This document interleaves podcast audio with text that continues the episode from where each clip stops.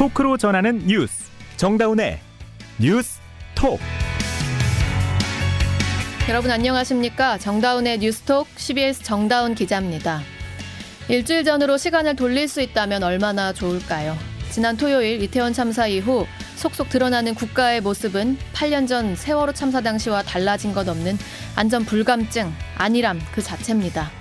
현장에선 경찰, 병, 경찰 병력을 늘려달라 지원 요청을 했지만 상부에선 답이 없었고요. 지휘 책임이 있는 용산서장은 사고 발생 약 1시간 만인 11시 5분에야 현장에 도착했습니다. 용산구청장은 참사 2시간 전 사고 현장 주변을 두 차례 지나갔지만 인파를 우려하면서도 별다른 조치를 취하지 않았습니다. 대통령으로서 비통하고 죄송한 마음이다. 참사 엿새째 윤석열 대통령은 오늘에서야 공식 사과했습니다. 책임 소재부터 따져보고 나온 이 사과가 희생자와 유가족, 우리 국민들에게 얼마나 가닿을지 모르겠습니다. CBS 레인보우와 유튜브 CBS 뉴스 채널에서 화면도 함께 보실 수 있고요. 11월 4일 금요일 정다운의 뉴스톡 시작합니다. 윤석열 대통령이 이태원 참사 엿새 만에 공식 석상에서 처음으로 사과했습니다. 곽인숙 기자가 보도합니다. 윤석열 대통령은 오늘 오후 서울 조계사에서 진행된 이태원 참사 추모 행사에서 참사와 관련해 처음으로 공식 사과했습니다. 윤 대통령은 국민의 생명과 안전을 책임져야 하는 대통령으로서 너무나 비통하고 죄송한 마음이라고 밝혔습니다. 윤 대통령은 그 어떠한 말로도 이 슬픔을 대신할 길이 없는 것 같다. 희생자의 명복을 빌며 유가족께도 위로의 말씀을 올린다고 말했습니다. 또 슬픔과 아픔이 깊은 만큼 책임있게 사고를 수습하고 무엇보다 다시는 이러한 비극이 발생하지 않도록 하는 큰 책임이 저와 정부에 있음을 잘 알고 있다고 덧붙였습니다. 그러면서 유가족들과 치료 중인 분들도 더욱 세심히 살피고 끝까지 챙기겠다며 저와 정부는 다시는 이런 비극을 겪지 않도록 최선을 다하겠다고 말했습니다. 오늘 추모 행사에는 김건희 여사와 김대기 대통령 비서실장, 이관섭 국정기획수석, 김은혜 홍보수석 등이 참석했습니다. 대통령실에서 CBS 뉴스 곽인숙입니다. 네, 156명의 사망자가 발생한 이태원 헬로윈 참사. 저녁 6시 34분부터 신고가 접수됐는데 어떻게 이렇게 대형 사고로 이어지게 된 건지 이해할 수 없는 대응 공백들이 속속 드러나고 있죠. 112 신고 접수 이후부터 치안 책임자들의 행적을 다시 꼼꼼히 한번 짚어보겠습니다. 사회부 허지영 기자 나와 있습니다. 어서 오세요. 네, 안녕하세요. 네, 참사가 일어났던 밤 10월 29일 10시 15분입니다. 이전까지 11건의 경찰 신고가 접수됐죠. 네, 경찰 발표 내용에 따르면 첫 신고는 저녁 6시 34분입니다. 경찰 신고는 통상 서울경찰청 112 치안 종합 상황실에서 접수하고 경찰서를 거쳐 지구대 파출소로 내려보냅니다. 이 경우에는 용산경찰서에서 이태원 파출소로 내려간 거예요. 네. 그러면 파출소에서 현장 출동하게 되는데요. 첫 신고부터 압사당할 것 같다는 내용이 있었고 경찰이 출동했습니다. 음. 그런데 1시간 37분 뒤 강력 해산 조치를 통해 종결한 걸로 나옵니다. 어. 그런데 현장에선 종결이 아니었죠. 여전히 인파가 쏠리고 보행자 통행이 어려웠던 상황이었습니다. 네. 현장에 있던 용산서 소속 경찰관은 저녁 7시 34분쯤 용산서 교통과 쪽으로 20명 규모의 교통 기동대 출동을 긴급 요청했습니다. 음. 근데 그 근처 대통령 집무실 인근에서 벌어지던 집회 관리로 받아들여지지 않았습니다. 음. 교통기동대가 이태원에 도착한 건 집회가 끝난 밤 9시 30분쯤인데 이때부터 현장에 있던 형사들도 경비로 기능을 전환해 인파를 분산시키고 통행로 확보 작업을 했다고 합니다. 저희가 앞서 전해드렸던 소식 중에서 뭐 형사과 인원이 이 당시 50명 정도 있었고 마약 수사 등을 포함해서 137명 있었다 이런 내용 보도 드린 적 있어요. 자, 근데 현장에서 이제 인력 배치 더 해달라 요청을 했을 것 같은데 그 지금 이런 구체적인 부분들 어떤 식으로 얼마나 인력 요청이 들어왔는지 이건 아직 다 드러나지 않은 거죠? 네, 그렇습니다. 그리고 다만 이제 시민들의 신고가 계속 있었던 상황이기 때문에 그러면 중간 관리자급에서 이 상황 판단을 해서 인원 판단 그 인원 배치를 더 했으면 되는 거잖아요. 네, 그 역할이 112 상황실 책임자에게 있을 텐데요. 예. 지금까지 드러난 바로는 이런 판단이 사실상 공백 상태였습니다. 음. 경찰청 상황실은 전혀 이태원 상황을 모르고 있다가 참사 당일 밤 10시 56분에서야 소방당국이 구급차가 들어갈 수 어. 있게 교통 통제해달라 이런 전화를 받고 알았고요. 경찰청 상황실이 서울청과 용산서 상황실로 확인했다고 합니다. 경찰청도 소방당국을 통해 안 거예요. 네. 그래서 서울청 상황실도 결국 11시가 넘어서야 알게 된 거죠. 특히 당시 서울청 상황실이 당직 근무 체제여서 류미진 인사교육과장이 상황 관리관 책임을 맡고 있었는데 상황실에 없었습니다. 아. 원래 자기 사무실에 있던 바람에 더 늦게 보고를 받고 상황을 알게 된 걸로 확인됐습니다. 그러니까 이런 상황 관리관이 부재했기 때문에 지금 뭐 경찰력 투입이나 경찰청장에 대한 보고가 이루어지지 않았을 가능성도 지금 제기되고 있는 건데요. 그 이 상황실과 별개로 용산서 경찰관도 앞서서 지원 요청을 했다고 했잖아요, 경비. 근데 총괄인 용산서장은 어디서 뭐 하고 있었던 거죠? 네, 용산서 서장은 현재 대기 발령됐죠. 네. 이임재 전 용산 경찰서장의 당시 동선을 둘러싸고도 여러 의문점이 제기되고 있습니다. 경찰의 이태원 사고 관련 상황 보고서에 따르면 이전 서장은 참사 발생 5분 뒤인 밤 10시 20분에 현장에 도착한 걸로 기록돼 있습니다. 그런데 오늘 경찰청 특별감찰팀은 이전 서장이 참사 당일 이태원 파출소에 도착한 시각이 밤 11시 5분으로 확인됐다고 밝혔습니다. 아, 첫 보고 내용이랑 시간이 달라졌네요. 네, 그렇습니다. 대통령실 인근에서 집회 시위를 통제하다가 현장으로 이동이 늦었다는 건데 이 전 서장이 김광호 서울청장에게 보고한 시각도 밤 11시 44, 34분으로 늦었습니다. 이건 어떤 경위로 이렇게 된 건지는 좀 더 파악을 해봐야 되겠습니다. 자, 그러면 대통령과 행안부 장, 행안부 장관, 경찰청장 이 보고 라인은 어땠습니까? 경찰청은 참사 당시 윤희근 경찰청장이 휴일을 맞아서 개인 일정으로 충북 지역에 방문해 오후 11시쯤 잠들었다고 밝혔습니다. 음. 윤 청장은 밤 11시 32분 사고 발생에 관한 문자를 받았지만 확인하지 못했고요. 오후 11시 52분 상황 담당관의 전화도 받지 못했습니다. 결국 다음 날 0시 2분쯤 서울청 상황실에서 경찰청 상황실로 보고가 음. 올라갔고 윤 청장은 사고 발생 약 2시간 뒤에 최초 신 보고를 받았습니다. 그러니까 경찰 쪽은 완전히 보고 체계가 무너졌다 이렇게 말할 수밖에 없겠네요. 네, 윤석열 대통령은 소방 쪽에서 연락을 받고 알았습니다. 음. 밤 11시 1분에 보고를 받았는데 경찰과 소방을 총괄하는 이상민 행안부 장관도 대통령보다 소식을 늦게 알았습니다. 네. 전반적인 재난, 대, 재난 대응 보고 체계 체계가 무너졌다는 비판이 나옵니다. 네, 현재까지 지금 오늘 나온 수사 브리핑 내용은요? 경찰 특별수사본부가 사고 원인과 책임에 대해 수사 중인데요. 사고 목격자 주변 상인 부상자 등 여든, 여든 다섯 명을 조사하고 주변 CCTV를 확보해서 사고 당일 현장을 재구성하고 있다고 합니다. 어, 이 압수수색 했잖아요. 근데 용산서 서장실이 빠졌다 이런 보도도 나오던데요. 네, 의혹이 제기되기 전에 집행한 영장이기 때문이라면서 필요하면 추가적 압수수색도 가능하다고 했습니다. 네. 다만 아직까지 입건이나 피의자 소환은 없는 상태로 경찰은 수사 초기 단계에 보기, 보고 체계보다 사고 원인 수사에 집중한다는 방침입니다. 음, 뭐 보고 체계와 사고 원인이 사실 이어져 있지 않나 이런 생각도 듭니다. 네, 그렇습니다. 네, 여기까지 허지원 기자였습니다. 자, 참사 발생 직전과 직후 대응이 완전히 무너졌, 무너진 점을 짚어봤는데요. 사실 이런 사고가 나지 않도록 예방이 잘 됐어야 했던 게 우선이죠. 그 책임은 용산구청에 있을 겁니다.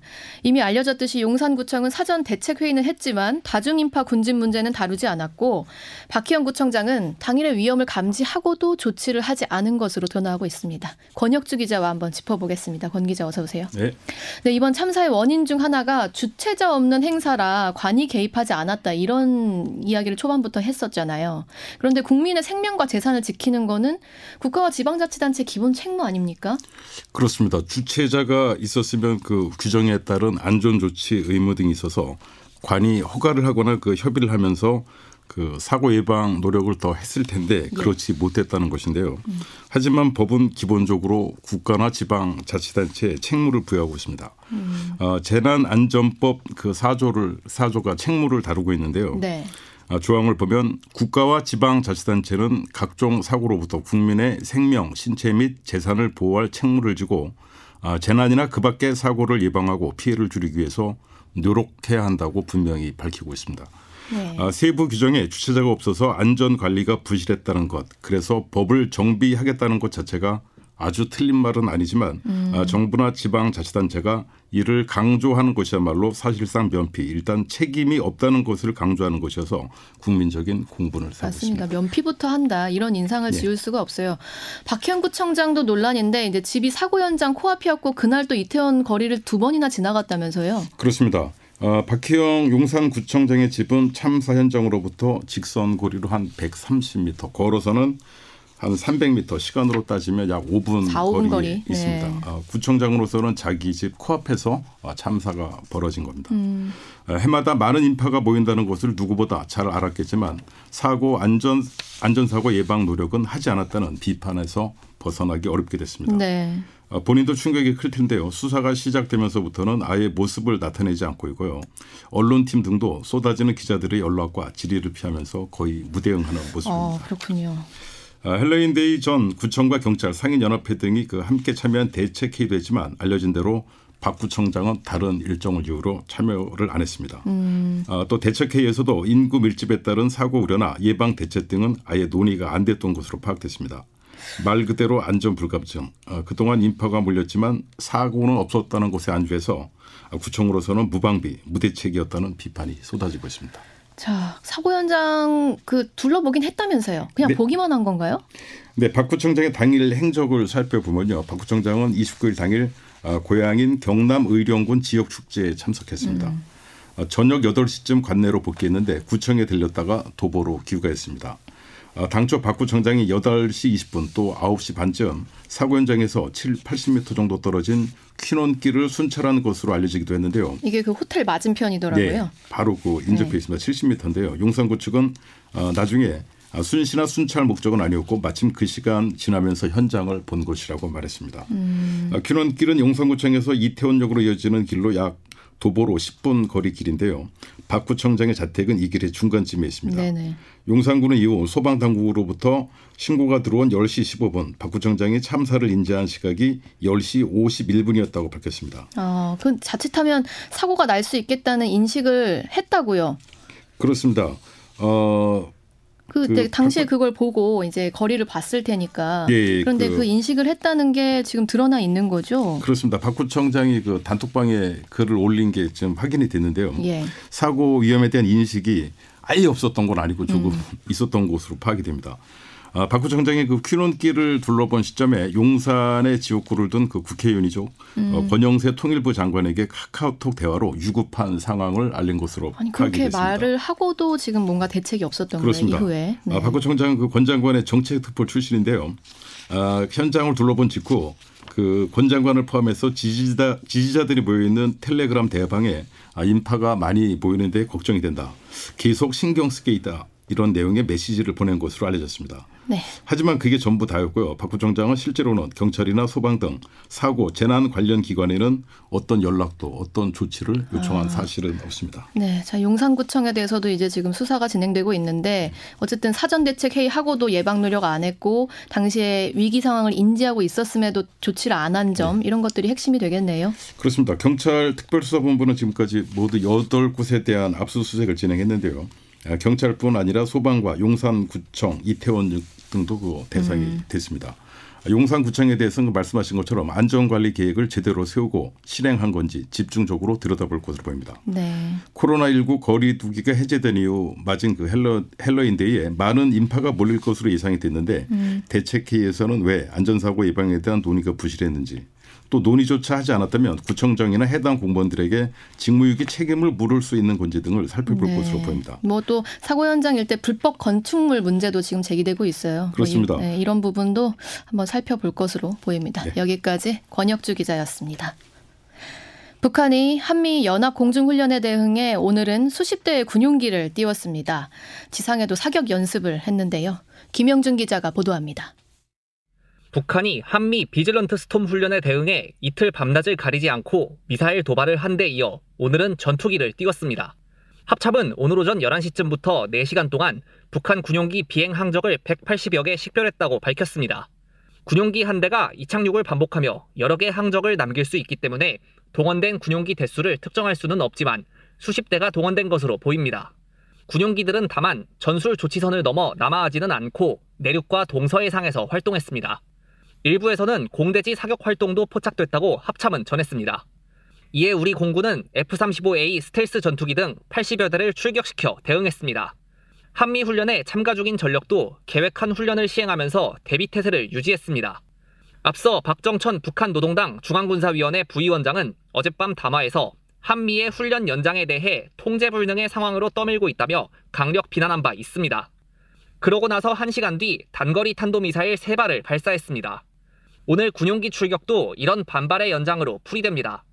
한미 훈련이 내일까지 이어지는 만큼 북한의 추가 대응 도발도 우려되고 있습니다. CBS 뉴스 김영준입니다. 이 시각 보도국입니다. 이태원 참사에 오는 20일 개막하는 카타르 월드컵의 거리 응원이 취소됐습니다. 대한축구협회는 이태원 참사가 난 지 한 달이 채 지나지 않은 시점에 거리 응원을 하는 게 국민 정서에 맞지 않다고 판단했다며 유가족과 아픔을 겪는 많은 분들께 위로가 되기를 바라는 뜻으로 거리 응원 취소를 최종 결정했다고 밝혔습니다. 부산의 한 중학교에서 액체 수은이 누출돼 전교생이 대피하는 소동이 벌어졌습니다. 오늘 오전 11시 34분쯤 부산 사상구 한 중학교 과학실에서 기자재를 정리하던 중 수은 기압계가 파손돼 액체 수은 10ml가량이 누출되면서 전교생이 대피하고 교사와 학생 등 10여 명은 두통을 호소해 병원으로 이송됐습니다. 코로나19 겨울철 재유행으로 하루 확진자가 최대 20만 명까지 다시 치솟을 수 있다는 전망이 나왔습니다. 한덕수 국무총리는 중대본 회의에서 이번 겨울철 유행으로 하루 최대 20만 명 확진자 발생이 전망된다며 오는 9일 구체적인 대응 계획을 발표할 예정이라고 밝혔습니다. 북한의 잇따른 미사일 도발에 유엔 안전보장이사회가 내일 새벽 북한 문제를 논의하기 위한 공개 회의를 연다고 밝혔습니다. 미국과 유럽의 요청에 따라 개최하는 이번 회의는 지난달 5일 열렸던 공개 회의 이후 한 달 만으로 우리나라는 이해 당사국으로 참석할 것으로 알려졌습니다. 이 시각 보도국이었습니다.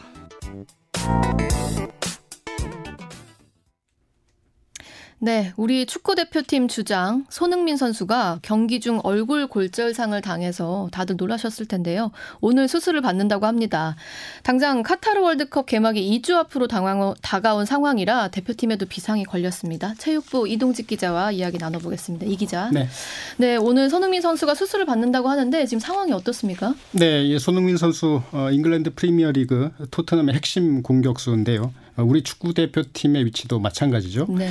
어, 이틀 전 열린 프랑스 마르세유와의 어, 유럽 챔피언스리그 조별리그에서 어, 상대 수비수의 어깨에 얼굴을 부딪혀서 음. 어, 왼쪽 눈 부위를 비롯해서 네 군데 어, 골절상을 입는 안화 골절상 부상을 입었습니다. 사진으로도 상당히 다친 그렇습니다. 게 보였어요. 네. 네.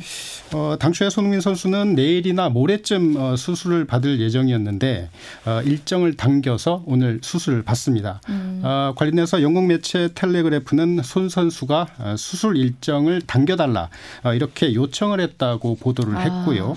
어, 그러면서 월드컵을 앞두고 회복할 수 있는 시간을 더 갖게 됐다. 이렇게 전했습니다. 본인도 마음이 얼마나 급하겠습니까? 네. 그러니까 우리 대표팀에서도 지금 없어서는 안 될 자원인데 뭐 결국은 이제 출전할 수 있는지 없는지 여기에 다 관심이 모아지고 있죠.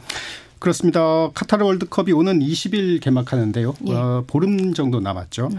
어, 대표팀 주장이자 세계적인 공격수인 손흥민 선수가 빠진다. 아, 이렇게 되면 어, 우리 대표팀 선, 어, 전력은 물론이고 어, 선수단 사기에도 어, 큰 영향을 미칠 수 있습니다. 네. 어, 출전할 수 있을지는 아직 미지수인데요. 음. 어, 골절상인데다가 어, 축구 경기 특성상 어, 상대 선수와 충돌이 불가피하기 때문입니다. 음. 어, 그렇지만 희망은 있습니다. 텔레그래프는 어, 수술 결과 심각한 부상이 아니면 어, 손흥민이 월드컵에 뛸 수 있다. 어, 음. 이렇게 전망을 했습니다. 실제로 지난 5월에 맨체스터 시티의 더브라 위너 선수도 코와 왼쪽 눈 주위에 골절상을 입었는데 수술 뒤 3주 만에 벨기에 국가대표 경기에 출전을 한 바가 있습니다. 손흥민 선수도 부상이 심각하지 않다면 월드컵에 나설 수도 있다. 이런 어. 전망이 나오고 있습니다. 우리 대표팀 분위기는 지금 어떤가요? 네, 대표팀은 지난달 28일에 파주 어, 트레이닝 센터에 소집이 돼서 훈련을 하고 있습니다. 네. 어, 대표팀 주장의 부상 소식에 놀라기도 했지만 어, 반드시 합류해서 월드, 월드 컵에 출전할 거라는 믿음을 잃지 않고 있습니다. 음. 어, 손흥민 선수와 동갑내기 친구인 김진수 선수의 얘기를 직접 들어보시겠습니다. 어제도 오늘 아침에 흥민이랑 연락을 했었는데 흥민이가 저한테 한 얘기는 지켜보고 잘 될 거라고 이야기를 해서 저도 그렇게 긍정적으로 생각을 하자라고 이야기를 했습니다. 네. 네. 축구 대표팀은 오는 11일에 어, 경기도 화성 종합운동장에서 아이슬란드와 어, 마지막 A매치 평가전을 치른 뒤에 음. 어, 다음 날 26명의 월드컵 최종 명단을 발표합니다. 음. 이후에 14일 날 카타르로 이동을 해서 우리 시간으로 24일에 우루과이와 월드컵 조별리그 1차전을 치릅니다. 네. 손흥민 선수가 3회 연속 월드컵에 출전할지 아, 수술 결과에 관심이 집중되고 있습니다. 네, 뭐 출전도 출전이지만 어쨌든 선수 생활하는 데 있어서 지장이 없도록 충분한 뭐 휴식과 회복도 필요할 것 같습니다. 여기까지 이동직 기자였습니다.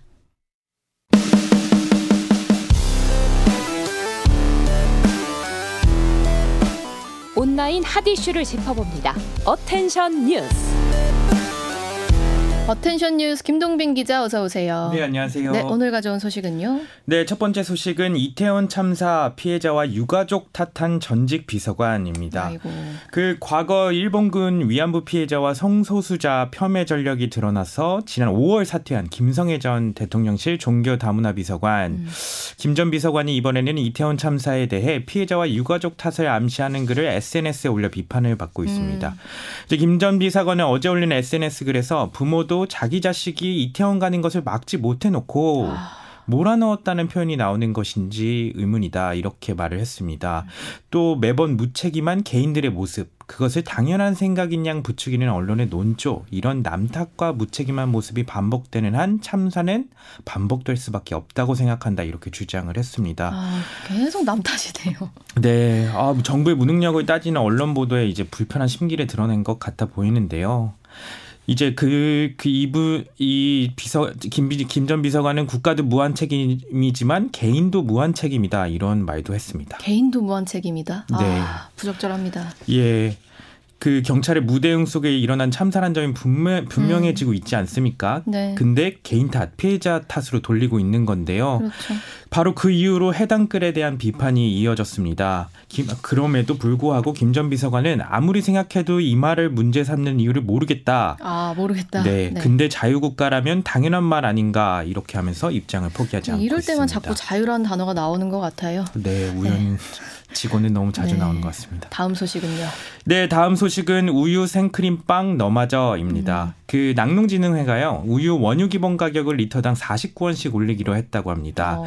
이게 올해 경우 원유 가격 인상 결정이 늦어지는 바람에 리터당 3원씩을 추가로 지급하는데 음. 그래서 사실상 인세, 인상액은 리터당 52원씩이 됐습니다. 지금 리터당 얼마가 된 거죠? 그러면 리터당 999원까지가 된 건데 어. 이에 따라서 리터당 이제 2,700원대인 우유 소비자 가격이 3,000원까지 아, 오르게 될 전망이라고 우유가 합니다. 1리터 우유가 3,000원이 넘어가는. 예. 어. 그래서 그렇다 보니까 이제 우유를 주 재료로 하는 식품들 있지 않습니까? 네. 거기에도 파장이 있을 것 같아요. 그렇게요. 근데 요새 그 빵 땡땡 우유 생크림 빵 드셔보셨는지 모르겠는데 네네. 네. 편의점에서 유행이라고 합니다. 음. 근데 이 제품도 가격 상승을 피할 수 없지 않을까 음. 이런 생각이 듭니다. 이뿐만이 아니라 커피, 빵, 과자 등 전반적인 식품 가격 상승까지 불러올 수도 있어서요. 우유와 인플레이션의 합성어, 밀크플레이션 이런 음, 우려까지 그러니까 전반적인 나옵니다. 물가 상승이 뭐, 뭐, 피할 수 없게 됐다. 뭐 이렇게 되네요. 예. 네. 자, 마지막 소식은요? 마지막 소식은 중국발 우주 쓰레기 경보입니다. 음. 그 중국 대형 우주 쓰레기가 오늘 밤 하늘에서 떨어질 것으로 예상되고 오. 있습니다. 그 전문가에 따르면 이 대형 우주 쓰레기는 오늘 밤 11시 전후에 대기권에 재진입해서 추락할 것으로 예상됩니다. 이에 정부는 한반도 추락으로 인한 위험에 대비해 감시 활동을 수행하고 있, 습니다 음. 다만 한반도에 추락할 가능성은 현재 궤도로서는 매우 희박하다고 합니다. 그래도 이제 남부 유럽이나 이제 미국 남부와 동부, 중미 등이 추락 예상 궤도 내에 포함되어 있어서 네. 타국에 대한 위험성은 여전하다고 합니다. 근데 지상으로 떨어지는 게 아니죠? 지상으로 떨어진 적도 있어서 그 오. 그 위험성이 계속해서 이제 나오고 있는 건데요. 네네. 지난 2020년 5월에도 추락한 일부 파편이 아프리카 코트디아 코트디부아르에 떨어지면서 건물을 파손시킨 적이 있다고 어. 합니다. 그리고 같은 해 3월에 발사됐던 비슷한 그 종류의 로켓인데 이 경우에도 직경 2m 가량이 잔 가량의 잔해가 중국 내륙에 떨어지기도 했다고 합니다. 2m 가량의 잔해면 파, 파장이 상당히 컸을 것 같은데요. 그래, 타격이? 예, 그럴 수도 있는. 음. 그래서 지금 주의를 당부하고 있는 것 같습니다. 아, 예. 오늘 밤에 우주 쓰레기 뭐 이것까지 지금 걱정해야 되는 상황인가 싶습니다만 하여튼 아무런 피해 일으키지 않고 무사히 떨어지길 바라겠습니다. 네, 김동빈 기자 수고하셨습니다. 네, 감사합니다. 네, 이어서 날씨 알아보겠습니다. 김수진 기상 리포터. 네, 11월의 첫 주말을 앞두고 올가을 가장 강한 추위가 들이닥쳤는데요. 종일 평균 기온을 크게 밑도는 추운 날씨 속에서 찬바람이 계속 체감 기온을 더 끌어내리고 있습니다. 주말인 내일 아침에는 오늘과 비슷하거나 오늘보다도 더 춥겠는데요. 내일 아침 기온을 살펴보면 철원 영하 5도, 파주 영하 4도, 대전 영하 1도, 서울 영상 1도, 대구 영상 2도, 광주 4도의 분포로 또다시 올가을 가장 낮은 기온을 보이는 곳이 많겠고요. 특히 내일 새벽에 또 내륙을 중심으로 서리가 내리거나 얼음이 오는 곳이 많겠습니다. 또 내일 한낮 기온은 서울과 춘천 14도, 대전, 광주 15도, 부산 17도의 분포로 오늘보다는 조금 더 높겠지만 여전히 예년 이맘때보다 쌀쌀한 날씨를 보이겠고 이번 추위는 주일 낮부터 점차 누그러질 것으로 전망됩니다. 이런 가운데 당분간 이번 주말 주일까지도 비교적 맑고 건조한 날씨가 계속되겠는데요.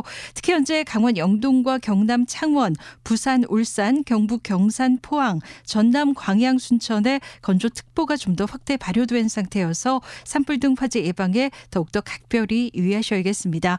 서울 현재 기온 7.6도, 습도는 28%입니다. 지금까지 날씨였습니다.